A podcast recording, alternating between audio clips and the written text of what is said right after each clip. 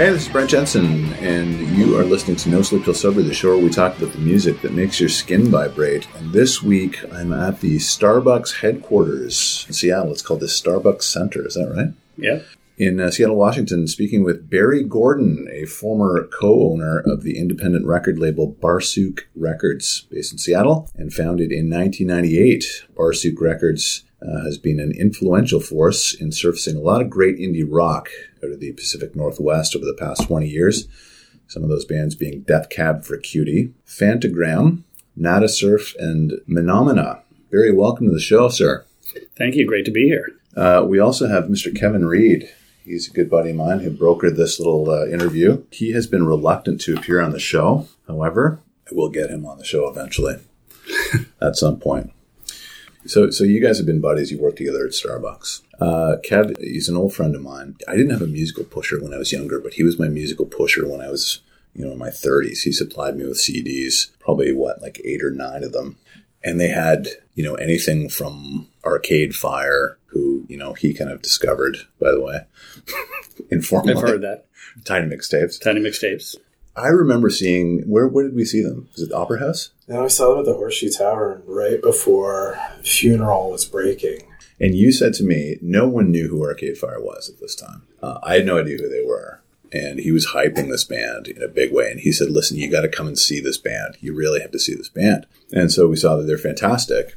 And then he said, uh, you know, after the set was done, somebody else was playing. I don't know who it was. Kev said, I'm going to go off and talk to Win Butler. I had no idea who that was. And so he's over on the side wall talking to Win. They're having a little chat. Six months later, they were opening for David Bowie, I believe, right? Yeah, I think I think he knew it was about to happen um, when I chatted with him. It was only briefly. It was Lee's, Lee's Palace, actually. It wasn't a horseshoe. So you guys both have a tremendous ear for talent. I will tell you that. A lack of color. We talked about that before we started taping. A lack of color was on one of those CDs by Death Cab for Cutie, and I keyed into that song. I was so dialed into it. I used to play it over and over and over again. And you have a gold record, I understand. That is true. The story of Death Cab is when it begins, it begins for me in 1999. I used to be on the road a lot, and my friend who started Barsuk Records Yep.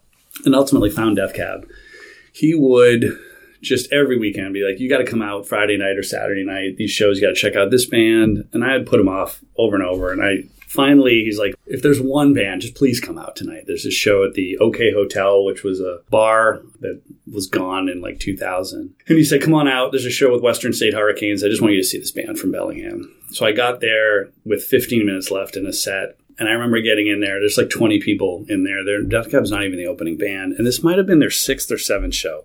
It was three songs off something about airplanes, their first album.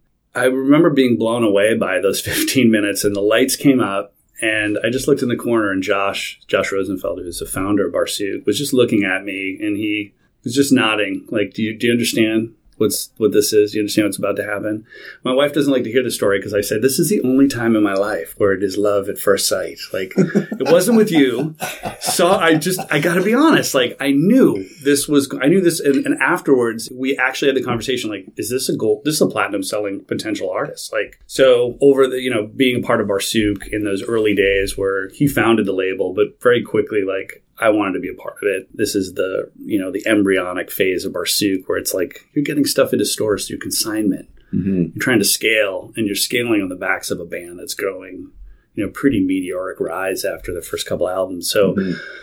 Transatlanticism, I remember hearing that album after the fir- after uh, the initial mixes where we got it. And the truth is, I remember being disappointed by it. Really? Yeah, I remember listening to Transatlanticism, and I was like, "Who's going to listen to this eight and a half minute, like eight minute song? What? Why is this like in the middle of the album? The sequencing, you know, I was underwhelmed by it." And like Really? looking back now on it, like I see how wrong I was. Of like, and I've told Kevin like most of my judgment in Barsuk Records was probably most of the time wrong. like a lot of the bands That's not that like true. Some of the stories you've told me. some of them are good, but like it's like half the time when you're right about a band, and then half the time you're like you're just dead wrong. But I you could tell like Death Cab was going to be a huge thing from the beginning. You know, I was dead wrong about that, how important that album would be, and kind of the Mhm. pantheon of Barsuk record, you know, releases. It's interesting you say that. I don't know if I've ever asked you this, Brent. I often don't like a record that I end up loving in the beginning. Like it takes some time. Like something that's too immediate and catchy, I think is like empty calories sometimes in music. Doesn't have the staying power. So I don't know if you guys It's true. that experience.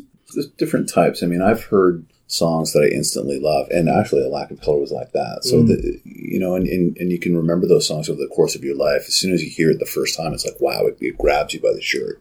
That is a song though. Like if you think of the the skin by you know the criteria of some of the songs, like that's a song, but it just how it's mixed, Yeah, it stands out. You sit up and take notice. Um, it's deceptive, like because that closes the album. I, It- I believe. yeah, it's the 11th Like, track on the yeah. record. So were you uh, present for like the recording of it and the mixing of it and that sort of thing?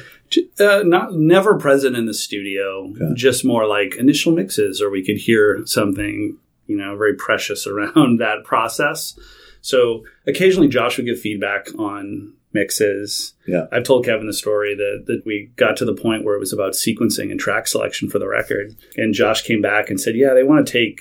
Substitute a couple of the songs off the initial mixes. One of them they want to take out is title and registration. Wow. And then another one, I was like, there's no way that's ha- like title and registration. What are you talking about? Is this a joke? Like, and we argued through the night Yeah. of like, that's like a third single potentially. Like, Yeah, why would you, there's a hook? Like, why would they think that? They're too close to it.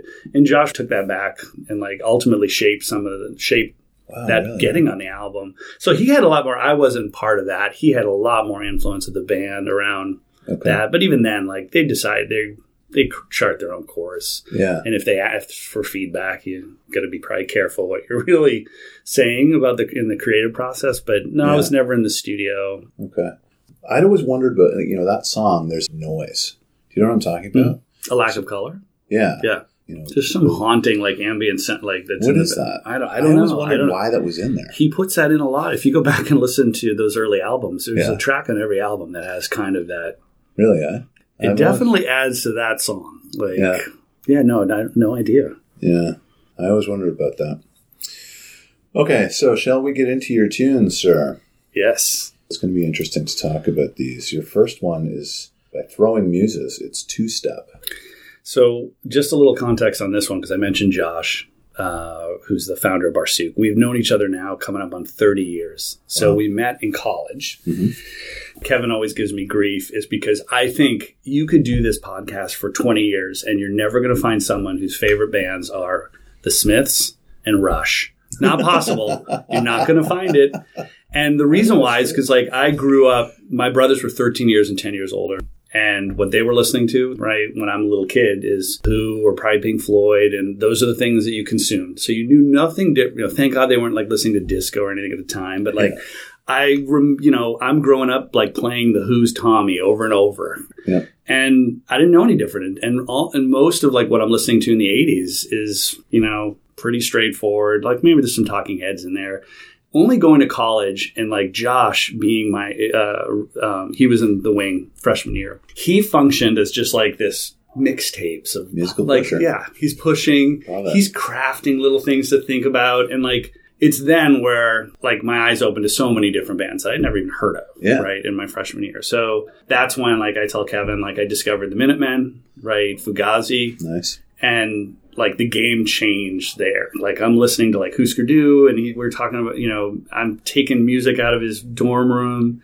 Yeah. Um, and over time, he's just given me more like things to listen to. And one of the bands was Throwing Muses, which I'd never heard of. They're like from Newport, Rhode Island. And he gave me an album, I think, like, or listened to an album, must be their first one, House Tornado. And they're pretty raw, like the songwriting's raw until you get to the, I think, till you get to the real Ramona, their third or fourth album. And Two Step is a song that is just a very, like, you can't tell me what this song's about. Like, I don't think anyone knows. Like, if you listen to lyrics, like, it's not clear what that song's about. But it is just such a perfect example of just the, the harmony between Kristin Hersh and her stepsister, Tanya Donelly, who went on and did Belly.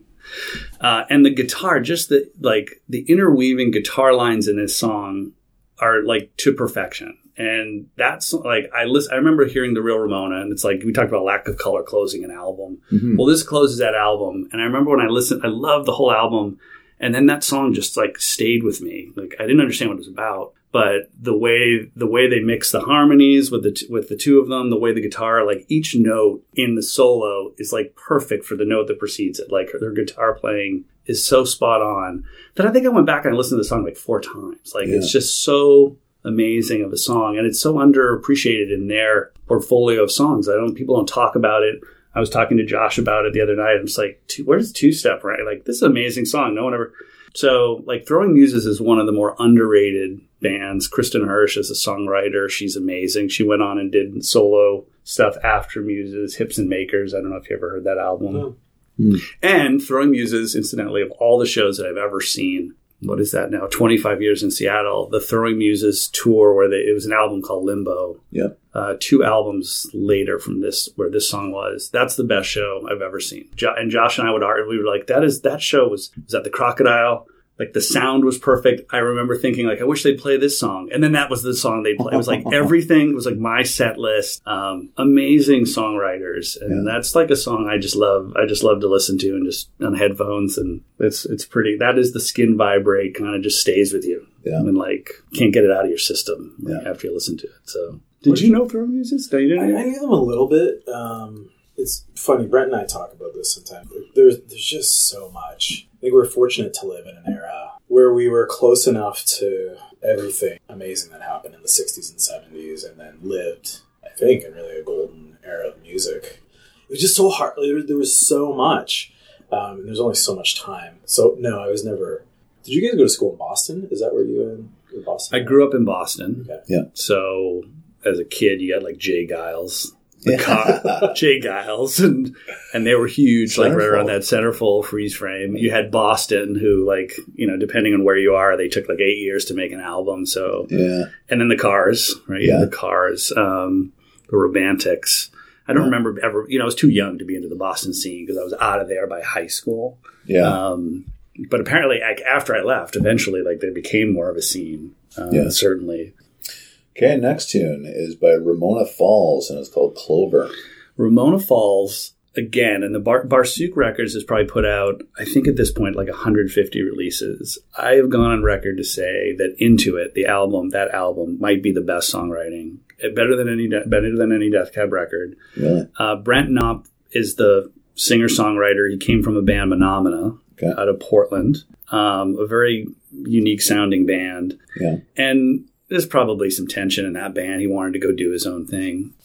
Clover, like that's like that's a song with like it feels like there's five or like six hooks in it. Mhm. I think a lot of the songs like I can relate to because of a relationship that's like this song just felt like a song about a relationship that's just stuck. Okay. Uh, and I think when I heard it, you know, given where I was like in my life, that song resonates. I feel like there's a there's a part of the song where he's talking about my. I think there's a lyric of like my heart just wants to know that it exists or something like.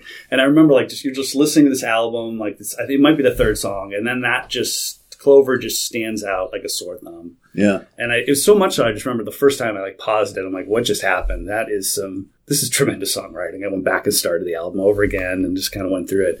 That is an album. You should listen to Ramona Falls if you haven't already. I just Um, I just made a note in Spotify as you were talking about it because I haven't listened. because it's it the second. I think he did two albums, and the second one's not as good as the first. But the first is probably that is easily the most underrated thing that the record label ever put out, and I'm amazed how it got. Like I think got an 8.5 on Pitchfork, Huh. which is like just the if you go any higher on Pitchfork, it's too much, and you'll. It's like it's like the stro- the Strokes in like two, I t- told you about like what do they have a nine point eight or ten for this is this it or something right like that album and you're like the expectations I don't think it's that high because Pitchfork had to hedge. But yeah, we used Okay. to we used to play with my brother in law. We used to play guess the Pitchfork score. It's like a kiss of death. I always Oh, said yeah. it was That's above great. above nine yeah. oh could be a kiss of death. That's you oh, want to come in around an eight point five or eight point six, which I think is where this this record uh, was. But it's it's it's it's totally wor- uh, worthwhile listening. Clover's tremendous. Yeah. Yeah. And you know, it's a great point about the Strokes because they just completely flamed out. You know, I've made this this argument before about the Strokes that they were touted as the next big thing. It was almost like they didn't do their 10,000 hours. They didn't put that in because they just they were huge and then it was almost like they kind of gave up because they weren't familiar with their Yeah, new that was status. that was. I mean, more so than the arcade. That that was like a meteoric rise out of nowhere yeah. to f- cover of every magazine. They were the it for six months. Like Do you remember? It was it was right before Is This It came out, Yeah. and I probably pinged you about this. Actually, I didn't know the Strokes were playing at the Horseshoe. I was oh. going to see Pete Yorn. So, Oh. so Pete Yorn was headlining, Yeah. and there was this band, The Strokes, opening up, which I didn't know anything No about, way. but I planned to go down to see Pete Yorn. I probably said, "Hey, Brendan, do you want to see it?" I Can't remember who I was with. So go down to Queen Street in Toronto, go to see Pete Yorn, and there's like a lineup stretched. It was all the hype about the Strokes, and again, is this it? Hadn't quite come out. I mean, whatever the first single was, I can't remember. You know, the the, the hype was enough, and the the buzz was enough that, and they were opening up for Pete Yorn, so never got in. I couldn't get in. We were just we were too far and too deep down, and didn't have tickets ahead of time. Uh, 'cause at that crazy. point, Pete Yorn, I don't think was especially big, but I'm sure. That's interesting though, because I think of like the rise of Death Cab as a steady, gradual rise. Certainly. They understand how the industry works. Yeah. They understand like the respect that you give. Yeah. Like all of the parts of when you're in an album cycle. Mm-hmm. Like they learned that slowly. Yes. And I can't imagine like if those guys knowing how hard that would be to go from here to like way up here. Yeah. It's just too it's too the maturity required to do it. Yes. It's got to be earned like over time. Like Exactly. so. and their new album is phenomenal. Just came out. The new Death Cab album. Yeah. It's is a Fantastic. ridiculous Thank you for album. today. Yeah. It's Yeah. fantastic. we've argued like i put together like i think i don't know if i said it to you but i'm like i'm going to mathematically do this.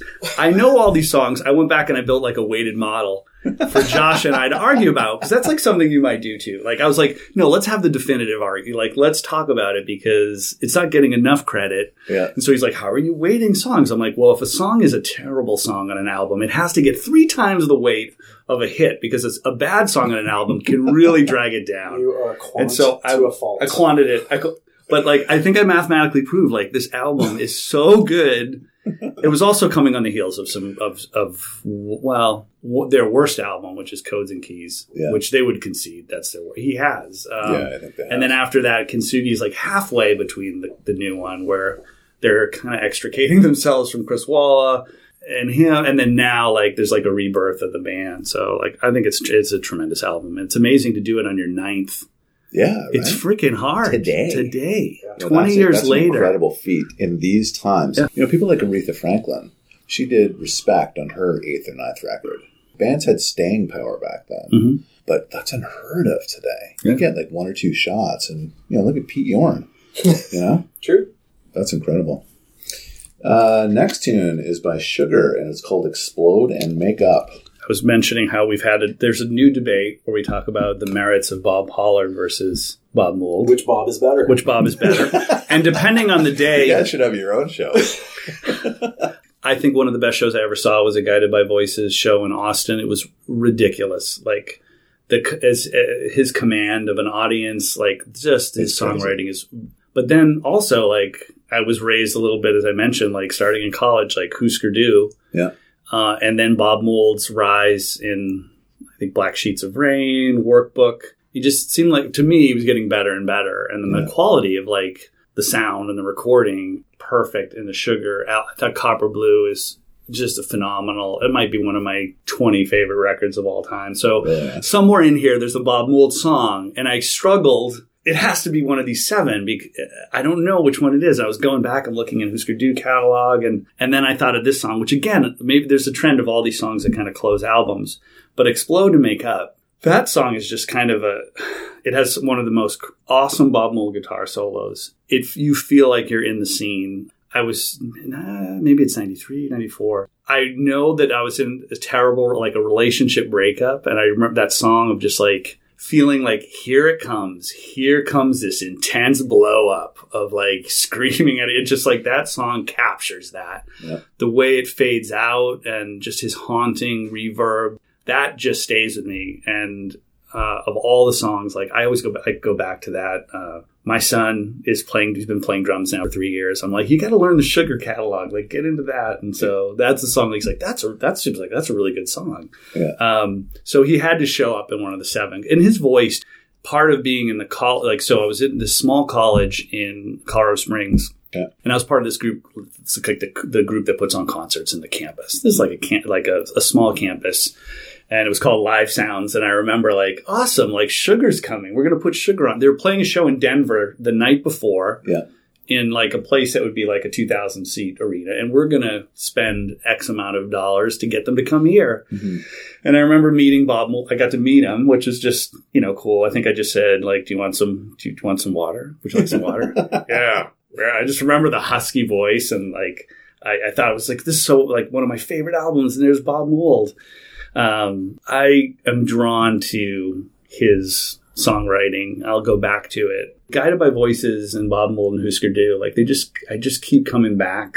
I get i get gra- i gravitate back to the same stuff in the catalog and i was telling kevin how it's like i just find myself i don't listen to a lot of new stuff because i feel like i was part of a golden age of music. I'll just go back to the catalog. Why would i I don't need to try new stuff. I just know I can go listen to Candy Apple Grey and I can have that, Yeah. you know, and it's like, So many people do that. Though. Yeah. It's just such a common thing. I'm so guilty of that too.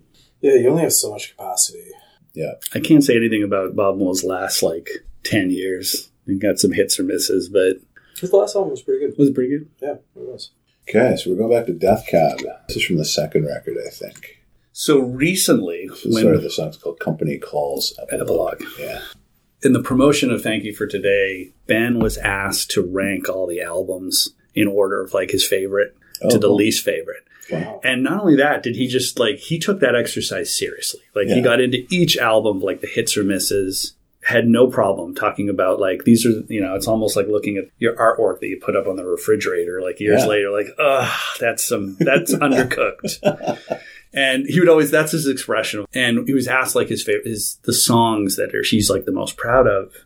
Two of them are more recent, but this one because the one that I think he he ranked like in the top. He's like these are among the three. This is among the three best songs I've ever written. Mhm. If you've listened to this song of all the early Death Cab, that again like kind of a cinematic like you are in the scene of like you don't quite understand what's happening. This unrequited love Mhm. and crashing a wedding day. It's so vivid. It's such a powerful song. It's like everything comes together perfectly in that song another song again i remember when i listened to facts for the first time and i knew you just knew this this this just stands out. Uh, you know josh and i will argue about like what are the best death cab songs? And i still think that might be num- that's number one Really? for me. It's it's in his top three too. Like, i debated because I knew it was going to have one Death Cab song in the seven. It was either this or there's a song off the first out, something about airplanes called "Line of Best Fit," Yeah. which is the last song on that album too, and that has again like you talk about elements of lack of color, just kind of these what Chris Wall is doing with sound, and it has a backup vocalist that's singing like it feels like a half step flat or something. Like Ah. something not quite right, but it just adds to the uniqueness of this song, but Yeah.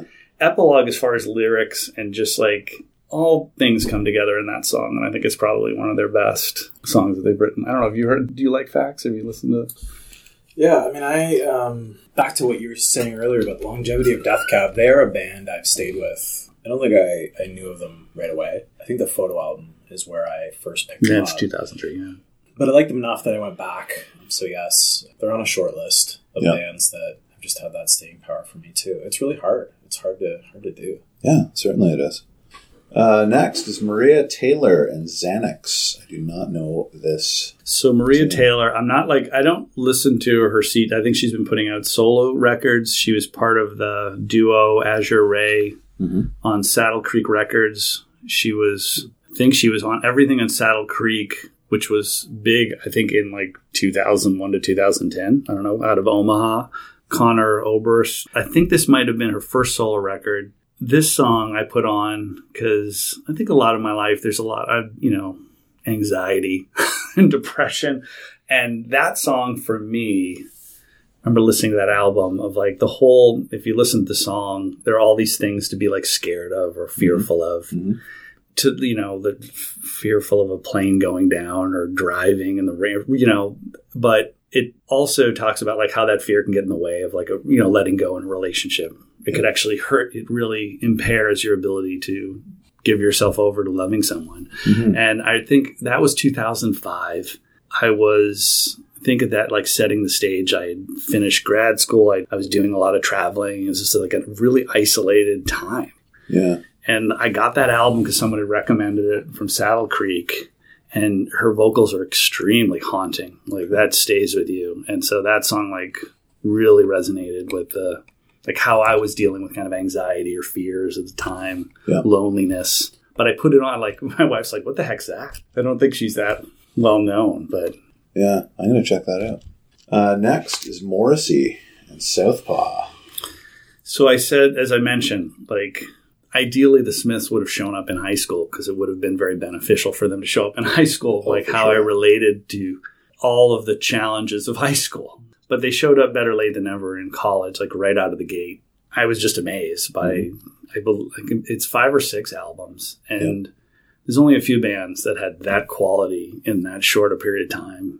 Obviously, like Queen is Dead was like the first foray into you know Morrissey and Marr, and then Bona Drag showed up with this, his first solo album. Loved it, and Morrissey had played such a huge part in my life. Like uh, I've seen him uh, live. I took my wife to see him. Like he's, I took my son to see him this last year. So I just think his his songwriting and his lyrics. I've had the argument with Josh that like Lennon, McCartney, I'm gonna take Morrissey and Marr. Wow. I'm going to take them because I think Wow. they're the I think they're the best songwriting duo of all time. I know that no one I'll be the minority in that argument, but I still think those five like Strangeways, Queen is Dead, Hatful, like those are tremendous. So Morrissey's catalog, like there's a lot of great songs. Southpaw Grammar came out in 1995. Really, you know, I was out here at the end of 94 into 95. I started my first job here. And my first job was like a 75 or 80 hour a week job, some mm-hmm. project, Yeah. utilities merger of all exciting things you could work on. Sounds phenomenal. Yeah, it's tremendous. and you're sitting in some boardroom doing some number crunching. And I remember I'd listen to that album over and over because it was new. Yeah. I think the idea of Southpaw of like fighting left handed or like there's something unique about that. And I think it probably, there's a meaning of this song probably for like Morrissey and maybe his sexuality of that. But for me, there's something about this song, just the guitar work, the sound of it, it just feels like you're in the middle of a tornado. It also, it, it for me, it captures this feeling of like youth that's very fleeting. Your mates, and you turn around and they're gone. I don't know. The lyric to me of like you ran back to Ma, which set the pace for the rest of your days. Just the sadness of like staying home or like Yeah. not venturing out or like that some of the best times are like and you look back on that on those times of youth that's what resonates for me i don't know that he also sings this line of the girl of your dreams was is sad and lives all alone like that you missed out on something and he just sings it over and over and i just like that lyric just never gets out of my head and and then it's followed by like five minutes of crazy cacophony you know Yeah. the cacophony of the guitars and it just like builds to this tension. It's unlike any song like it's weird because up until that point these are four or five minute morrissey songs like it's like a 10 minute Mm. end of an album song that like is so fully realized for me. And i don't think many people would like they're gonna pick the, the hit suedehead or something of off of bona drag or Yeah. but like that that album plays a big part in my like transition to the city Mhm. so uh, uh, morrissey was going to find his way into that and there's probably many other songs that could replace it repl- you know i could add any number of them but that one is a pretty powerful song We love the art that we do because we see ourselves inside it. I've always said that. Okay. You know, be it a painting or be it music or whatever it is. Mostly music for me. But that's where the identification, the connection comes from, is you see yourself inside that Yeah. medium and you can relate. Okay, your last tune is a great one. It's Lazarus by David Bowie. I'm not. I'm not going to say like I'm an all-time fan. I've been a part of the different phases of Bowie, like as he evolves, and some of them more love a lot more than others. Yeah. I feel like there are points where, like, I don't know, maybe he went through the Tin Machine phase. I'm like, oh, check, check out of this one. Like, not quite into it. Mm.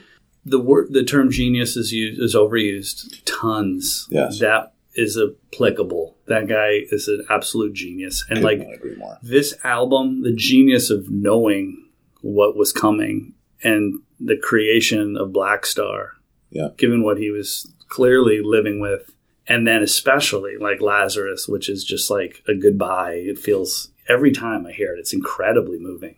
It feels like you know he's talking uh, like I was telling Josh last night we talked because we talked about the song selection, which was a painful process. it took like four hours of time, but it's great. It's like part, part of the fun, right? it's the fun. I told my wife came downstairs at 1.30, This is true on Saturday night, and she was like, "What the hell are you doing?" There's CDs all over the place. I'm like, "This exercise is serious. Like, you got to cut this down to seven songs." I love that you did it with CDs. I did it with CDs. I had a little some vinyl. I'm just like anything in some like every possible song. What could be on it? And this song, every time I listen to it, I feel like I get choked up even thinking about it. Because like when he's singing about just that, like that bluebird, like, and I'll be free. Like it's a, it's a Wizard of Oz. Like he's clearly like it feels like over the rainbow. He's saying goodbye, Yeah. and it is so moving. the first line is "Look up here, I'm in Look heaven." up, I'm in heaven. like how incredible is that that that he that he did that you know you talk about transcendent i mean The video is painful to watch because it's Yeah. like you know, like it really is tough because it came out. I feel like it came out right after his passing. yeah it did. um, the use of the band that he worked with. I don't know. They're kind of a jazz band, but Hmm. it's not a jazz album. It's an amazing album. Like God, it, it like starts and it's over in like for me, it's over in a couple minutes. Yeah. But Lazarus is just it's haunting. Like um, everything about the little guitar, the sparseness of it, the guitar. I just uh, that that album is just such genius. So and you know um, there was a big focus on indie music in, in your list but you know i always and we've had this conversation before kev the fact that a lot of that indie music arcade fire and, and all the rest of those bands you can hear a lot of david bowie in there he's almost like the godfather of that whole indie movement it's like every five year he was he would evolve into the next phase, and he didn't know where it was going to be. but And- he seemed to know Yeah, what we wanted before we knew what we wanted. You know, and I've said that before about him. For him to have the vision to be able to try these things and succeed, you know, a lot of bands make these jumps and we changed our sound and you know, we're going in a different direction and they fail. They never fail. I mean, Tin Machine, you know. I see. Kind of that was you're a huge Bowie fan, but even that, were you're a little like I'm not sure. yeah, Like, but, but hats He was trying, to him, yeah. right? You know what it makes me think of? I'm probably not going to do this line justice, and I actually don't know the origin of it.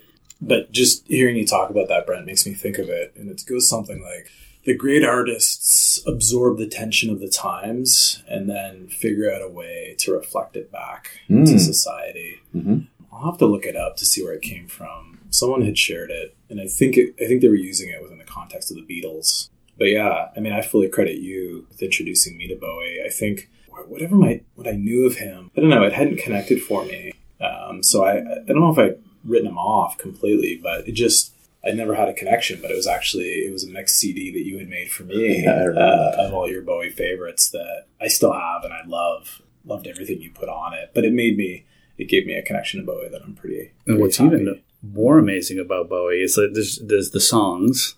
He's actually was a good actor. Yes, I don't know if you remember, like Labyrinth. La- well, there's Labyrinth, the Man Who Fell to Earth. He was in Basquiat. He was in Yeah. The Prestige. Like he played what was it, Nikolai Tesla. Yeah. He actually had a really good presence on screen. Like Yeah. it's interesting, like how Yeah. he was even good at that. You know, But he, he was um, he was apparently he was very shy. Uh, the stories after he passed, I remember like reading about all the the people who would see. You know, he would consistently do the same walks in New York City. Mm-hmm. He's just so humble. He lived in the Bowery. There was one story where he went to his kid's school or something like that, and the teacher's a fan. He's like, "Well, I'm a fan of you." Like it's just like he's just so humble. It's like He's- it's just he's a it's great just guy. amazing. Like, dude, um, I probably listen to Blackstar I've, once a month. I'm definitely listening to that album. Mhm. Again, that gets back to like I don't listen to a lot of new stuff because I keep going back into. He gives me assignments, so like you'll give me something where like you got to go back and listen to Wire. Do it. I'm like I don't think I've listened to Wire in like 15 years, but I do remember Pink Flag being like that's good. That's a good album. I should go back and listen to that again. Yeah. Um, so I'll just keep All-timer. revisiting. Is it an all timer? Depends how long the list gets to be. Yeah. Well, it's hard to pare it down to seven. Yeah, I have a, like a cut list where it was like I got to 22. I called Josh. I'm like, I don't know how to take some of these out. Like some of these are, they're also the same. He's like, this is tough. You've got some, you know. I could see how, and then he'd argue, he's like, that should come out. That one should come out. But Oh. then I got down to 14, and I was like, I don't know what to do. I'll just the other seven could be just as much the same. You know, um, Yeah. it's a it's a challenging exercise. It's tough. It's For it's, sure. well, it's virtually impossible. Really. It is. right? But that just means another episode. All right. Well, thank you very much, you guys, for hosting me. I appreciate it being in Seattle here and doing the show at the Starbucks Center. Thank you. Thank It was you. great. Yeah, it it was was a lot great. of fun. Yeah, I enjoyed it. This has been No Sleep to Sobriety with Brent Jensen and Kevin Reed. Good. Until next time, folks, take good care.